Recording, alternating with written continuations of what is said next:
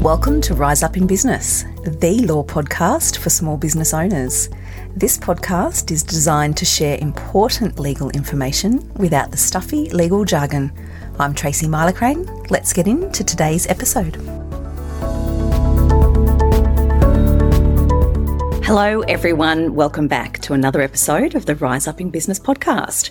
Today, I'm going to do an episode where I'm answering your questions. So I've gone out to you on socials. Here's a hint. If you're not following me on Instagram yet, please do. I'm very active on Instagram. There's a lot of interaction on Instagram and I share a lot of value. My handle on Instagram is at TM Solicitor. It's so easy to remember. So jump over and follow along if you haven't already.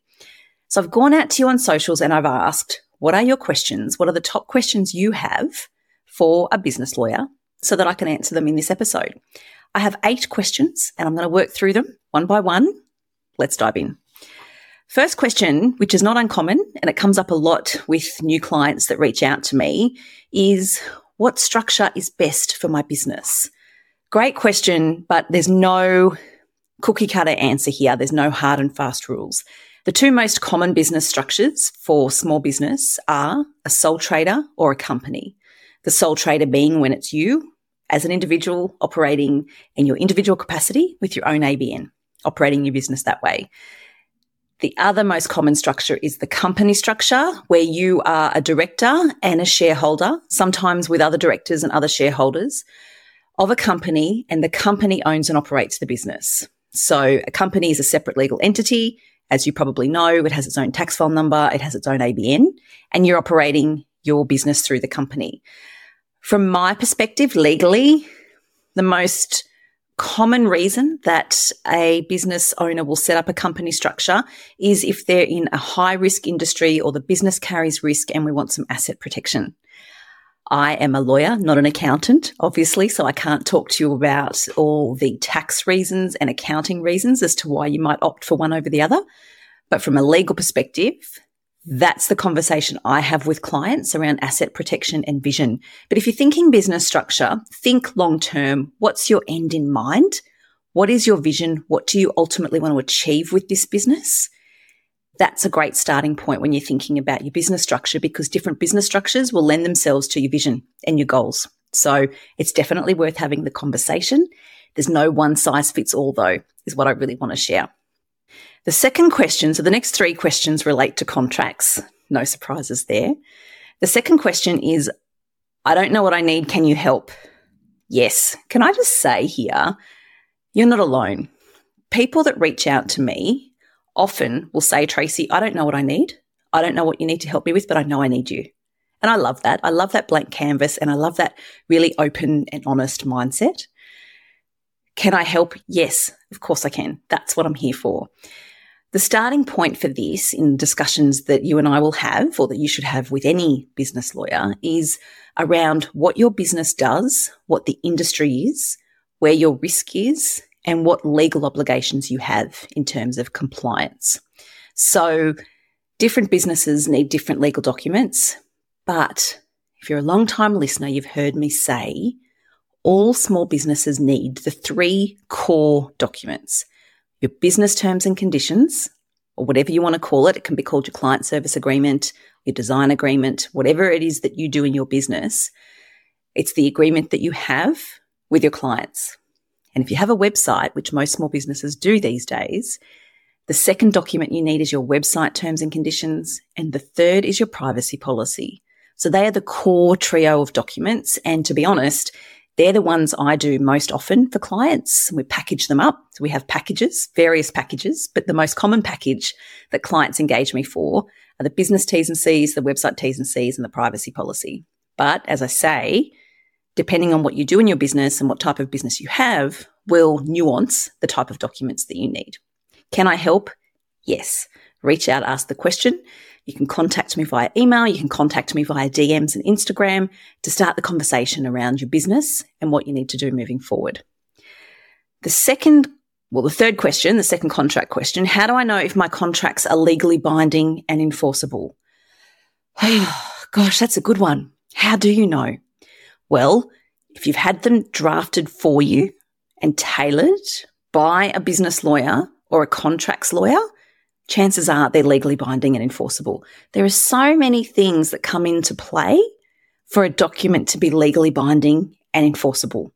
You can't just assume because you've got them from a friend or you've bought a template that they're legally binding and enforceable. Because not only do they need to be drafted in a certain way to be legally binding and enforceable, they need to be used in a certain way. So you need to give them to the clients in a certain way.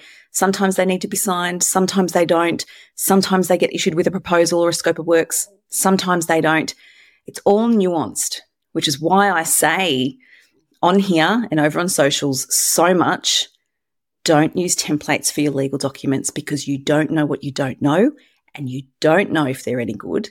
You don't know if they're doing all the things and you have no way of knowing if they're legally binding and enforceable. So have a look at them. Where'd you get them? Have a think about that when you're asking yourself the question, are they legally binding or enforceable? And if you're not sure, again, reach out. Let's have the conversation. And that dovetails into the next one, the next question I had, which is, can you review what I have in place?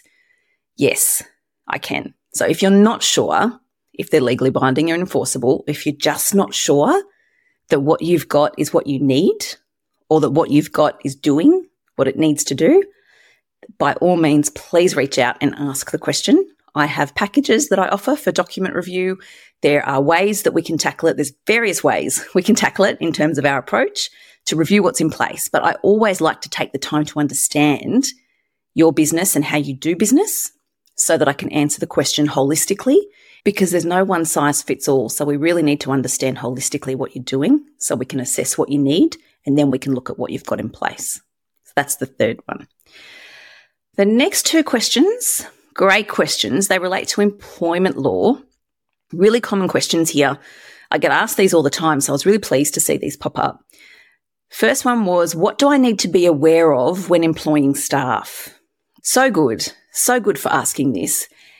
And I feel like this is almost a typical lawyer answer in a way. And you know, I don't like doing that.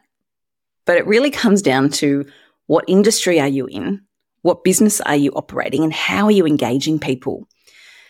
as a starting point, you need to understand the difference between employees and contractors.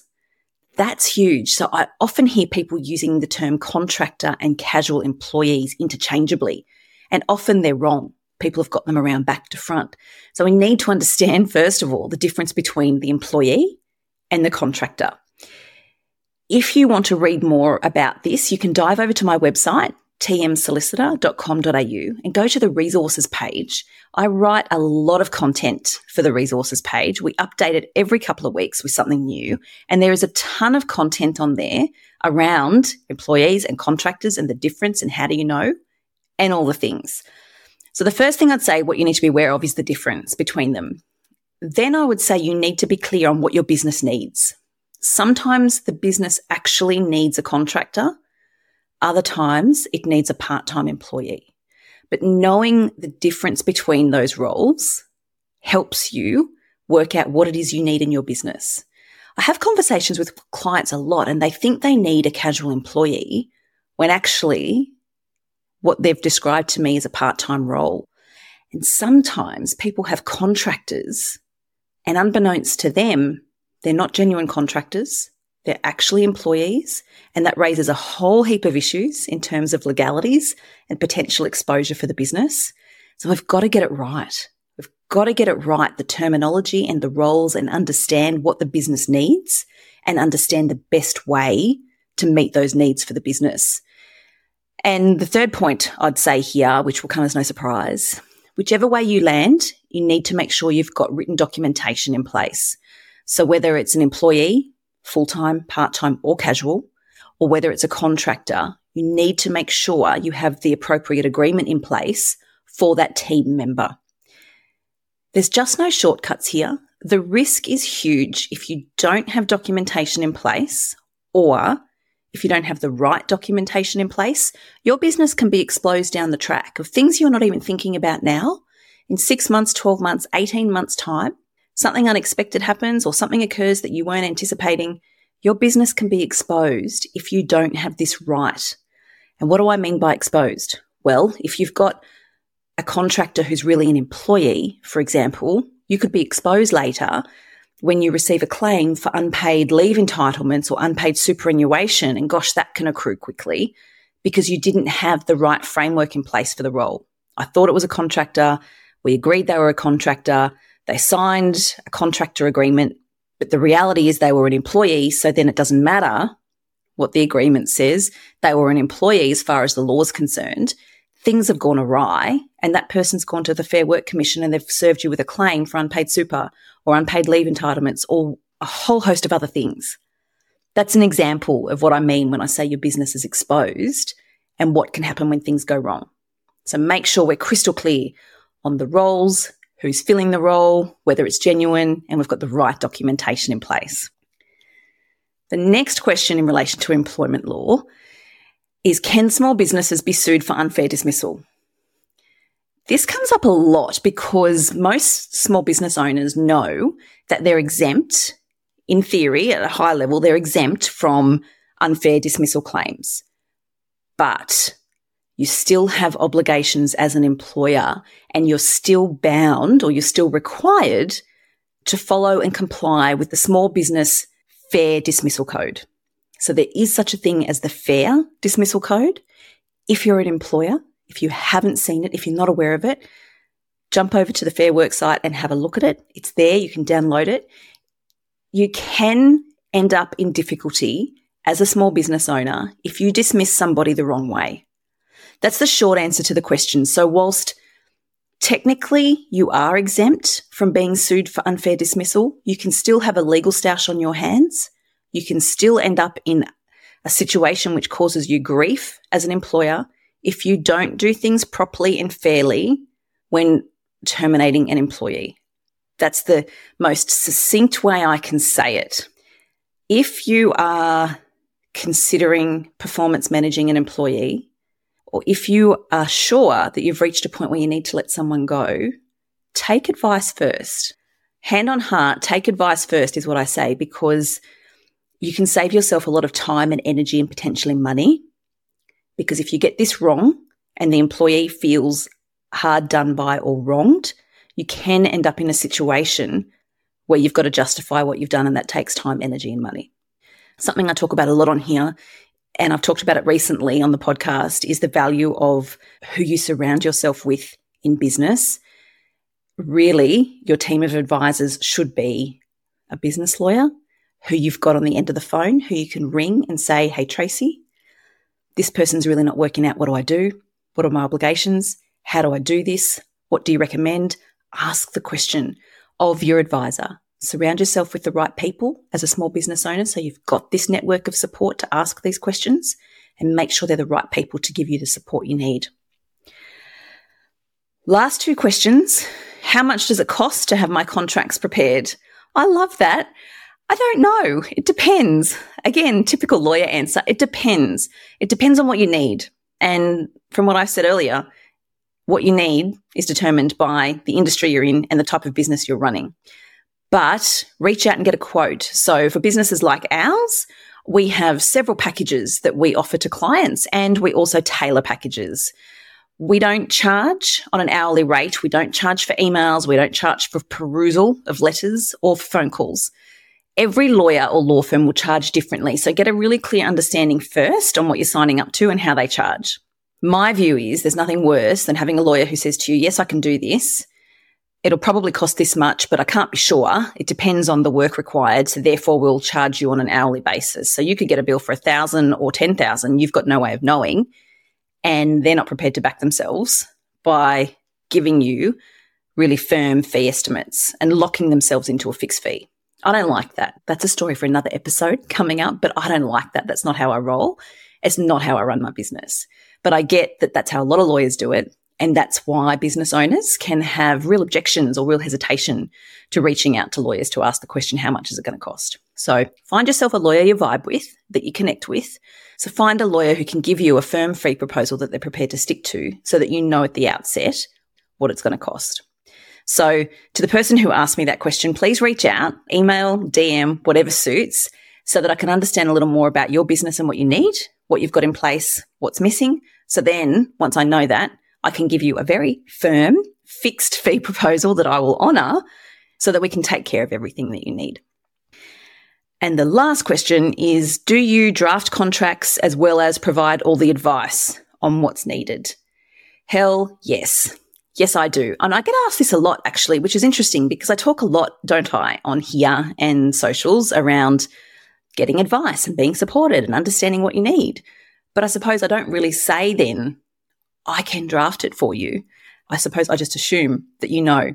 But for those who don't know me or that for those listeners that are new around here, I love contracts and all things legals and agreements. So yes, we draft a lot of these every day. We're drafting something for someone and it can be your contracts and your agreements or your website documents or your distribution agreements or whatever it is that you need.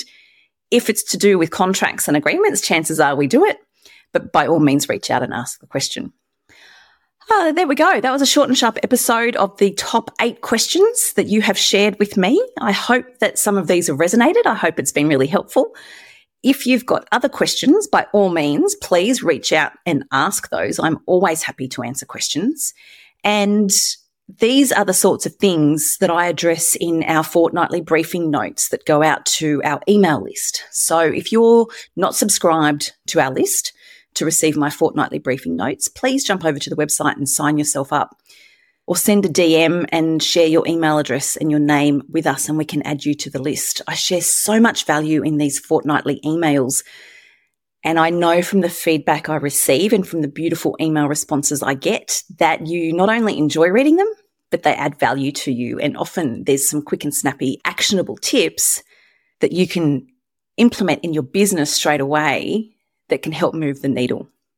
As always, thank you so much for listening. I love recording this episode for you, and I will catch you next week.